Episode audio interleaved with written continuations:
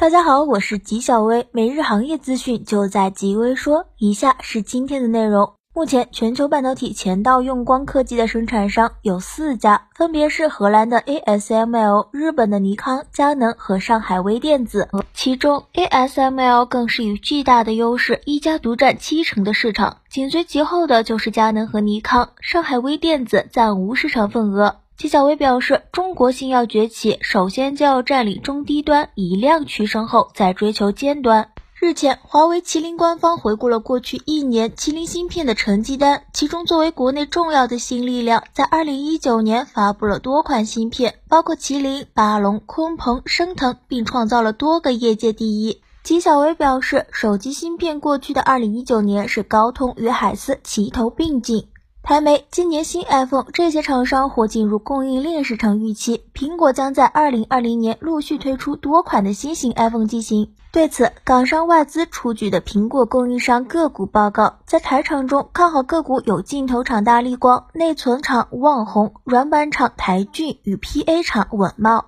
纪晓薇表示，对于消费者而言，手机这几年的变化并不多，但是对于供应链而言，进步每天都有。据外媒报道，作为全球最大的代工芯片制造商，台积电 TSMC 被视为全球科技需求的代表。随着 5G 技术迈向2020年，投资者对于 5G 网络和设备的推出前景感到乐观。纪晓薇表示，明年 5G 虽然会爆发，不过整体手机的销量却未必会增长。台媒称，为赶上人工智能 AI 发展脚步。英特尔等科技巨头纷纷砸重金买下小型 AI 初始公司以及实验室，以便将这个领域最棒的构想及炙手可热的人才纳入麾下。纪晓薇表示，AI 公司初创前期都经历了巨额融资，现在想并购一般便宜不了。据外媒报道，三星将在下周的 CES 2020上发布一款全新电视，彻底消除物理边框，将显示面板和电视主机直接整合在一起。如此极端的设计，在全球也将是第一次。